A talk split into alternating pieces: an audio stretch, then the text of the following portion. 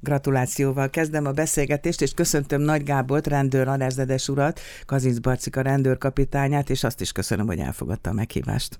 Kezit csókolom, és tisztelettel köszöntöm a rádió hallgatóit. Ugye Cinege László rendőr dandártábornok nevezte önt ki 2023. január 1-i hatállyal Kazincbarcika rendőrkapitányává, rendőrkapitányság vezetőjének, amelynek egyébként október óta megbízott vezetője is volt, tehát nem volt új keletű a feladat. Így igaz.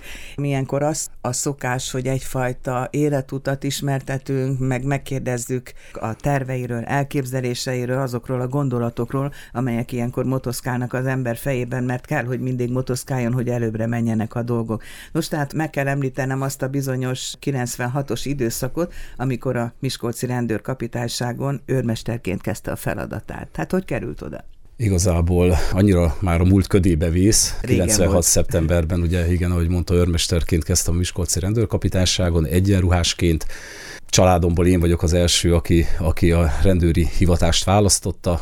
Nyilván ez számunkra egy élethosszig tartó hivatás. Hogy fogadta egyébként a család az elhatározását? Meglepődéssel, de örültek neki, hiszen érezték, hogy én ezt a pályát választottam, és ez számomra fontos. És mi motiválta?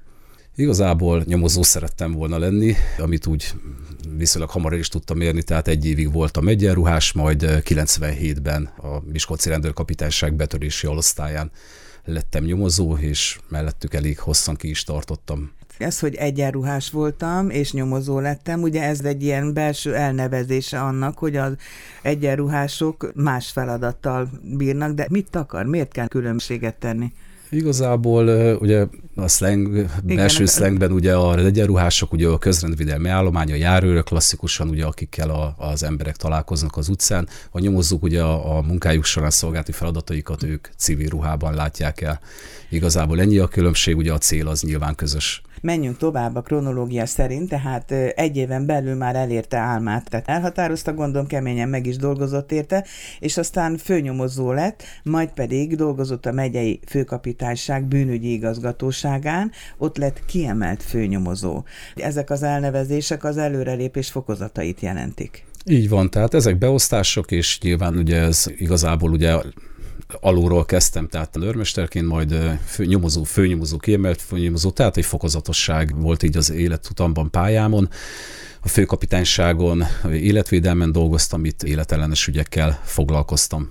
Most, hogy előbbre jusson az ember, ezeket a fokozatokat elérje, ez nem csupán az idő elteltével érhető el, hanem le is kell tenni, gondolom, valamit az asztalra. Természetesen, tehát ezekért én azt gondolom, hogy nagyon komoly munka kell, amelyhez nyilván szükséges, hogy jó csapat része legyen az ember, olyan vezetők szükségesek hozzá, akik jól tudják irányítani ezt a csapatot, és azt gondolom, hogy ez nekem megadatott eddigi pályám során, hogy olyan kollégákkal tudtam együtt dolgozni, és olyan vezetői voltak, akikkel azért azt gondolom, hogy elég komoly szakmai sikerek állnak mögöttünk nyomozói pályafutásom során. Jut eszembe erről, a legtöbb pályán, a legtöbb szakmában, a legtöbb hivatásnál is így van, hogy van valaki, aki példakép, és megpróbál az ő elvárásainak megfelelni, vagy ha éppen eldöntendő kérdése van, akkor tanácsot kér hozzá. Szerencsés emberek, akik elmondhatják magukról, hogy van ilyen. Igen. Nehezebb helyzetben vannak a más területen dolgozók. Aztán innen elkerült ugye a Nemzeti Védelmi Szolgálathoz, ott mi volt a feladata? A Nemzeti Védelmi Szolgálat az ugye a civilek körében nem egy túl ismert szervezet. Ugye a rendőrségi törvény szerint a rendőrség egy 3-as tagolódású egység, ugye van az általános rendőrség, amelyet a rendőrség néven ismer mindenki, van a Nemzeti Védelmi Szolgálat és a Terrorelhátási Központ. A Nemzeti Védelmi Szolgálat a rendőrség belső korrupció és bűnmegelőzés elleni szerve, tehát munkánk során házon belüli. Tehát ez a belső elhárítás, ugye, ahogy a köznyelben az emberek ismerik. Egyébként. Igen, ez is egy nagyon izgalmas feladat, és azt gondolom, hogy egy nagyon fontos feladat, hiszen az, hogy az emberek bizalma megmaradjon a rendőrségben, ehhez is egy fontos feladat, hogy kiszűrjük az oda nem való embereket. Ismertebb a Terrorelhárítási Központ, itt is volt felderítő munkát végzett. Szerencsésnek tartom magam, hogy a rendőrség több szervénél is dolgozhattam. Azt gondolom, hogy ez egy olyan rálátást biztosított a rendőrség egészének munkájára, ami mostani vezetői munkám során is hasznosítani tudok. Már beszéltünk a Nemzeti Védelmi Szolgálatról, csak utalok rá, mert hogyha így végigmegyünk az életútján, akkor újra azzal a feladattal bízták meg a tek után, ugye, ha jól igen. tudom, hogy halljuk az információim, és hát ez azért is érdemel figyelmet, mert ekkor kereste meg ön Cinege László, és itt kérte meg a barcikai feladatok ellátására. Mikor volt ez? 2022. szeptemberében volt, és rögtön be is dobták a mélyvízbe, mert októbertől el kellett látni, ugye? És ez így van. Barcikáról mit tudott, milyen kapcsolatban volt korábban? Ugye én a Nemzeti Védelmi Szolgálatnál regionális osztályvezető voltam, Nógrád, Heves és Borsod megye tartozott az osztályomhoz. Itt a rendőri vezetőkkel azért szorosan együttműködve, hiszen ők is elkötelezettek voltak azok mellett a célok és feladatok mellett, amelyet az MBS szolgált, azaz a rendőrség tisztántartása, hogyha mondhatom így ezzel a szóval. És ennek során azért egy folyamatos munkakapcsolatban álltam én is a rendőri vezetőkkel, köztük Cinege tábornok úrral, ugye, aki korábban a Heves megyei rendőrfőkapitányságot vezette, és innen érkezett hozzánk Borsod megyébe. Így azt gondolom, hogy ismerte munkámat, ismerte személyiségemet, és megbízott önben. Gondolom megbízott bennem, igen. Illetve hát Kazincbarcika is ugye az én területemhez tartozott, a kazincbarcikai rendőrkapitányság vezetőivel is, azt lehet mondani, napi kapcsolatban voltunk, illetve megyei rendőrfőkapitánysági nyomozóként is, korábban is voltak ott ügyeim, amik Barcikához kötöttek, tehát ha lehet mondani, így ismertem a területet. Van valamiféle versengés önök között, amikor a kinevezés előtti időszakban? Tehát van olyan, hogy én szeretnék Salgótarjánba kerülni, vagy én Kecskemétre, van ilyen? Vagy nem is gondolkodnak erről, mert a feladat adott, és mikor, mivel bízzák meg önöket? Igazából én azt gondolom, hogy ugye a feladat adott, ahogy jól fogalmazta, és ehhez próbálja meg a vezetés, a rendőri vezetés megtalálni azt az embert, aki ezt a feladatot ott az adott körülmények között a legmegfelelőbb módon és leghatékonyabban tudja ellátni. De amikor ezt elvállalja, illetve amikor megbízzák vele, akkor nyilván kutakodik, hogy mi a jellemző ott azon a területen. Nekem most Kazincbarcikáról sok-sok évtizeddel ezelőtti tapasztalat is eszembe jutott, akkoriban úgy apostrofálták, hogy Kazincbarcika a szobrok, parkok városa, és hát nem is olyan régen jártam Barcikán, ez most is elmondhatod, gyönyörű parkja van, gyönyörű pihenőparkja van, és azt is meg kell mondjam, hogy gondozott, ápolt, ami viszont sejtetni engedi, hogy állandó ellenőrzés alatt van, és e tekintetben önöknek óriási szerepe van.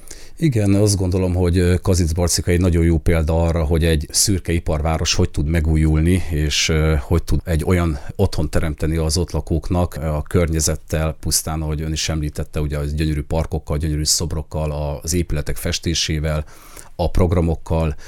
Ugye a Color Festival az egy nagyon híres, már országosan híres rendezvény, és azt gondolom, hogy ezek nagyon fontosak, hogy ott élők otthonuknak tekintsék a várost.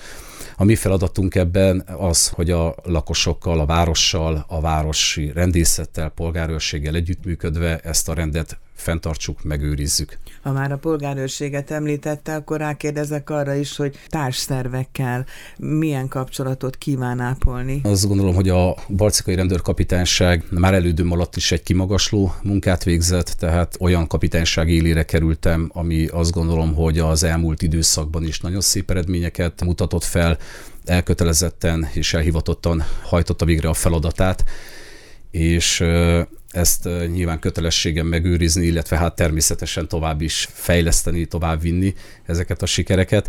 Megenged, hogy itt egy idézetet elmondjak, hogy tovább vinni, mert öntől loptam el, illetve hát ön is valakire utalt, amikor a neten én olvasgattam önről, akkor onnan kiírtam magamnak egy mondatot, hogy ami tegnap csoda volt, az mára már elvárás. Hát lehet, hogy nem pont így van az idézet, de ezt idézte az újságíró kollega. Erre én is rácsavarodok, úgymond. Hát ez egy jó vívőerő lehet, vagy arszpolitikának is felfogható. Igen, ez egy korábbi vezetőm mondása, és igazából ugye arra vonatkozik, hogy pályánk során sosem állapodhatunk, meg nem fogadhatjuk el azt, hogy elértünk egy sikert, hátradőlünk, és azt gondoljuk, hogy mi most megoldottunk mindent, mert igenis jönnek az új feladatok, új kihívások, tehát csak ha körbenézzünk, ugye annyira gyorsan változik most is körülöttünk a világ, amilyen gyorsan talán még sose változott, tehát teljesen új kihívásokkal szembesül a társadalom, a gazdaság, csak itt van az elmúlt években ugye a pandémia, nem is gondoltuk volna, hogy ilyen megtörténhet velünk, és ezek megkövetelik a rendőrségtől is azt, tőlünk is, hogy ezre gyorsan reagáljunk, hatékonyak legyünk, és ne a múlttal foglalkozzunk, hanem a jövőbe tekintve keressük ezeknek a problémáknak a hatékonyabb és jobb megoldását. Igen, hát nem csak a pandémia sajnos, ugye, ha már elkezdtük ezt a részét boncolgatni a feladatoknak, akkor újabb feladatokat jelent az önök számára az elnehezedő élet is körülöttünk, mert bizony ez a bűncselekmények számának a szaporodásában is nyomon követhető. Igen, azt nyilván látni, ugye folyamatosan azért monitorozzuk Kazincbarcika, nem csak Kazincbarcikából áll, hanem még 21 település tartozik a Kazincbarcikai rendőrkapitányság illetékességébe, és nagyon fontos, hogy ismerjük az ott élő emberek problémáit. Én magam is személyesen keresem fel ezeket a településeket, hogy első kézből ismerje meg a településeket, az ott lakókat, és nyilván ez egy nagyon fontos, hogy leegyszerűsítsük, lerövidítsük az állampolgárokkal való kapcsolattartást is, minél könnyebben tudjanak minket elérni, és bízzanak bennünk, és ezt nem kell megteremtenem, mert azt látom, hogy az ott élők, a barcikai járásban élő emberek bíznak a rendőreikben. Tükrözi ezt is, hogy a fogadó óráimra is nagyon kevés panaszos ember jut el, tehát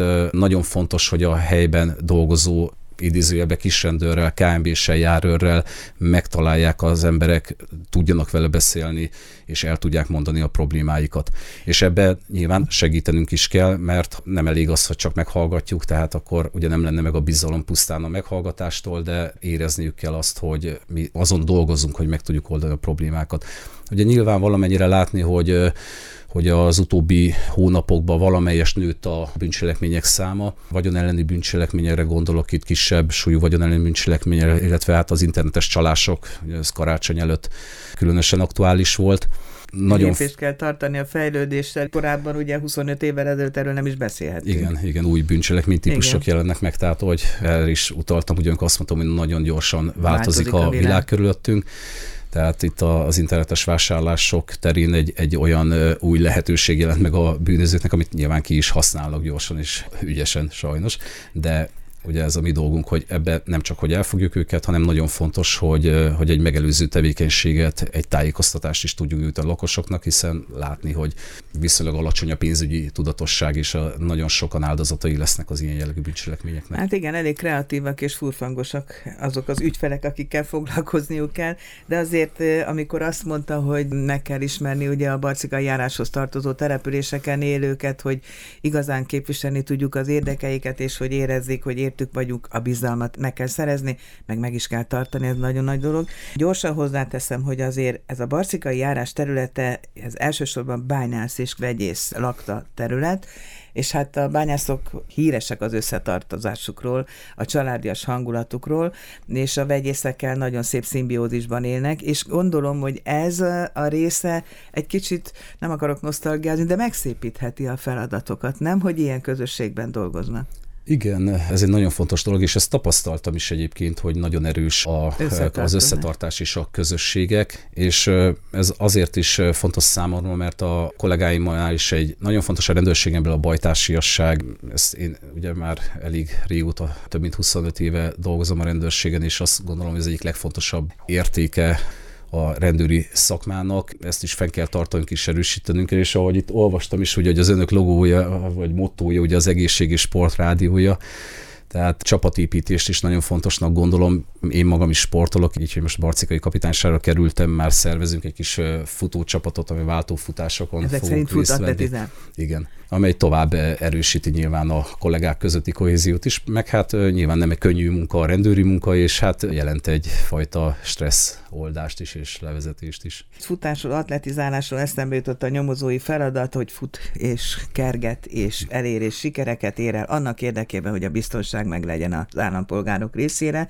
Legyen ez egy ilyen kicsit szimbolikus átvitt értelemben és üzenet, és kívánom, hogy sok sikert érjenek el, de azt is kívánom, hogy ne legyen sok feladat, mert az azt jelenti, hogy nyugalomban élnek az emberek, és betartják a szabályokat önmaguk érdekében. Köszönöm szépen Nagy Gábornak, rendőralezredes úrnak, Kazincbarcika rendőrkapitányának a beszélgetést, sok sikert! Köszönöm szépen!